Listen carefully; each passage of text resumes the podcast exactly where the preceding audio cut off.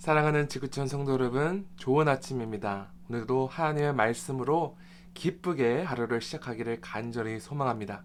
오늘부터 시편 말씀을 함께 묵상합니다. 오늘은 시편 1장 함께 묵상하도록 하겠습니다. 제가 읽겠습니다. 복 있는 사람은 악인들의 꾀를 따르지 아니하며 죄인들의 길에 서지 아니하며 오만한 자들의 자리에 앉지 아니하고 오직 여호와의 율법을 즐거워하여 그의 율법을 주야로 묵상하는도다. 그는 시냇가에 심은 나무가 철을 따라 열매를 맺으며 그 잎사귀가 마르지 아니함 같으니 그가 하는 모든 일이 다 형통하리로다. 악인들은 그렇지 아니하며 오직 바람에 나는 겨와 같도다. 그러므로 악인들은 심판을 견디지 못하며 죄인들이 의인들의 모임에 들지 못하리로다. 무릇 의인들의 길은 여호와께서 인정하시나 악인들의 길은 망하리로다. 아멘. 하나님의 말씀입니다. 오늘 본문인 시편 1편은 시편 전체의 서론 부분입니다. 보통 저자가 글을 쓸 때 서론 부분에 이 책의 동기 혹은 목적, 어떠한 내용을 담을 것인가 그것을 기록하는 것이 바로 서론 부분입니다.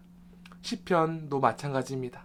시편 저자는 1장에서 앞으로 어떤 내용을 중심으로 이 글을 쓸 것인지 그 내용을 담고 있습니다. 시편 1장 1절을 제가 한번 읽어보겠습니다.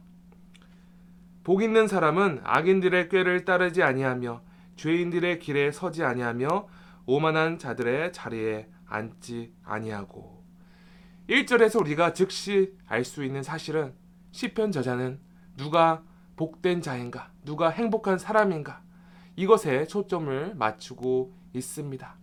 그런데 시편 저자는 돈을 많이 벌어서 부와 명성을 얻는 것에 대해서 말하고 있지 않으며 혹은 행복한 가정을 꾸미는 것에 대해서 말하고 있지 않습니다. 2절 말씀에서 시편 저자는 더욱 근본적인 행복에 대해서 이렇게 말하고 있습니다. 오직 여호와의 율법을 즐거워하여 그의 율법을 주야로 묵상하는도다. 쉬운 성경에는 이렇게 번역되어 있습니다. 그는 여호와의 가르침을 즐거워하고 밤낮으로 그 가르침을 깊이 생각합니다. 즉 시편 저자는 하나님의 말씀을 주야로 묵상하며 깊이 생각하는 사람이 행복한 사람이다 말하고 있습니다. 시편 112장 1절에도 이렇게 기록되어 있습니다. 할렐루야 여호와를 경외하며 그의 계명을 크게 즐거워하는 자는 복이 있도다. 네 맞습니다. 인간이 제일로 행복할 수 있는 것은 하나님의 말씀에 초점을 맞추는 삶입니다. 말씀으로 즐거워해야 하며 주야로 말씀으로 충만해야 합니다. 그러면 하나님의 말씀이 우리 가운데 기쁨으로 넘치게 됩니다. 그렇다면 구체적으로 하나님의 말씀을 매일 묵상하며 깊이 생각하는 삶의 유익은 무엇입니까? 제가 한번 3절을 읽어보겠습니다. 그는 시냇가에 심은 나무가 철을 따라 열매를 맺으며 그 잎사귀가 마르지 아니함 같으니 그가 하는 모든 일이 다 형통하리로다. 말씀을 매일 묵상하는 가운데 우리에게 있는 유익은 말씀으로 우리 삶이 하나님의 은혜로 풍성해진다는 것입니다. 우리가 흔히 형통하다라는 단어를 들으면 우리가 세상적으로 성공하는 것 혹은 어, 우리가 계획하는 미래가 막힘없이 풀리는 것, 모든 것이 순조롭게 가는 것, 이런 것을 생각합니다. 하지만 하나님께서 우리의 삶을 형통하게 하는 것은 세상적인 차원과는 전혀 다릅니다. 모든 것이 다 형통하리로다 하는 말씀은 하나님이 우리를 위해 예비하신 최고의 길을 걸어가게 된다는 것을 말합니다.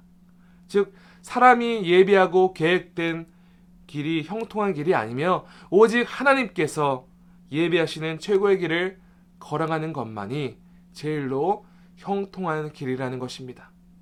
그리고 그 길은 하나님께서 오직 우리를 은혜로 인도하시는 축복된 길입니다. 매일 하나님과 친밀히 대면함으로써 하루하루를 하나님께서 예배하시는 길만을 걸어간 성령 인물을 한 명 뽑으라면 바로 모세일 것입니다. 모세는 그의 긴 여정을 보면 하나님의 율법을 마음에 두고 마음을 다하여 하나님을 사랑한 사람이라는 것을 우리는 모두 다 알 수 있습니다. 특히 우리는 모세의 인생 마지막 순간을 주목해야 합니다. 하나님께서는 이스라엘 백성들이 가나안 땅에 임박하였을 때 모세를 세우고 그에게 마지막 지시를 주십니다. 하나님께서 모세에게 이르기를 너의 세대와 너는 가나안 땅에 들어가지 못할 것이나 여호수아와 다음 세대가 가나안 땅에 들어갈 것이라.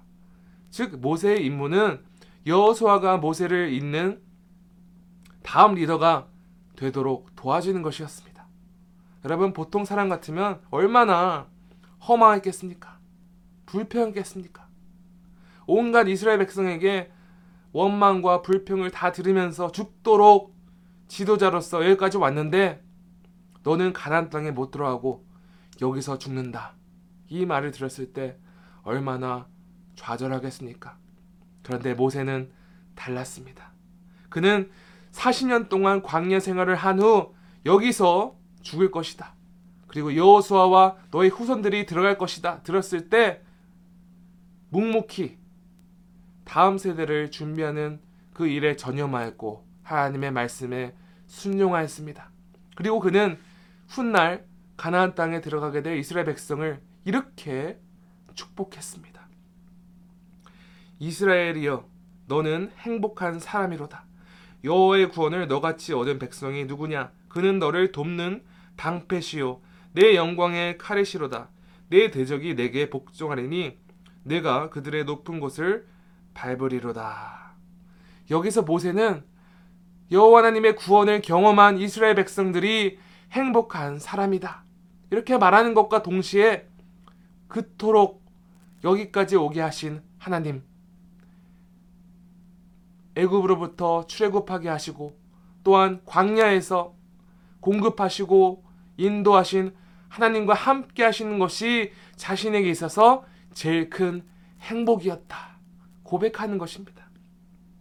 물론 가나안 땅에 들어가 본다면 그보다 더 좋은 일이 없겠죠. 하지만 모세의 행복의 관점은 달랐습니다. 모세는 하나님께서 이스라엘 백성과 함께 하셔서 애굽으로부터 구원의 손길을 경험한 것, 이 모든 것, 하나님께서 함께 하신 것, 이것이 최고의 행복이었다 말하는 것이죠. 매일 하나님의 말씀을 묵상하는 삶은 하나님께서 은혜로 우리 삶 가운데 들어오셔서 우리 삶을 친히 풍성케 하시는 것입니다. 우리 상황이 당장 얼마나 어렵고 힘들지라도 매일 하나님의 말씀과 함께 할 때 우리는 모세와 같이 우리가 얼마나 행복한 사람인가 하는 고백을 할 수 있습니다.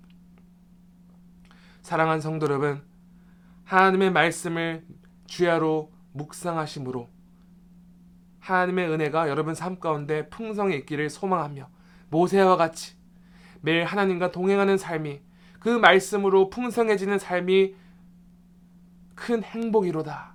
이렇게 고백하는 은혜가 여러분 가운데 있기를 간절히 축원합니다. 오늘은 어, 찬송가 446장 찬송하고 기도하고 마치도록 하겠습니다. 줌성 외는 참 기쁜 없도다. 날 사랑하신 주늘 계시옵소서. 기쁘고 기쁘도다.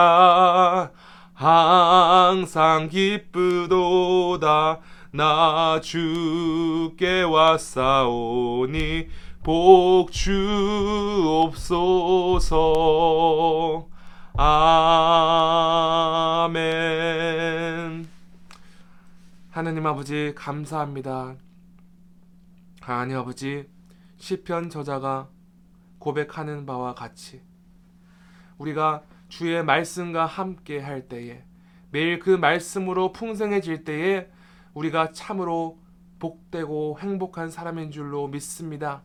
이 세상에 우리를 세상적으로 형통하게 하고 우리에게 세상적인 기쁨을 줄 수 있는 것은 많지만 아버지 우리의 영혼을 진정으로 행복하게 하며 인간이 창조된 그 참 목적대로 행복하게 할 수 있는 것은 오직 하나님의 말씀밖에 없음을 이 시간에 고백합니다.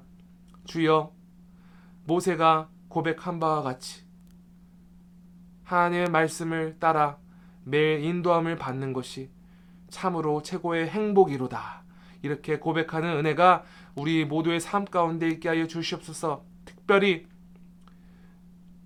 오늘날 많은 사람들이 코비드 19으로 힘든 시간을 보내고 있을 때 아버지 하나님의 생명의 말씀이 더더욱 그들에게 큰 위로가 되게 하시고 이 말씀으로 말미암아 우리가 함께 이 모든 순간을 잘 이겨내리라 믿습니다. 주여 도와주시고 함께하여 주시옵소서.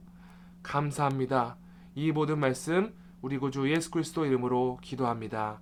아멘.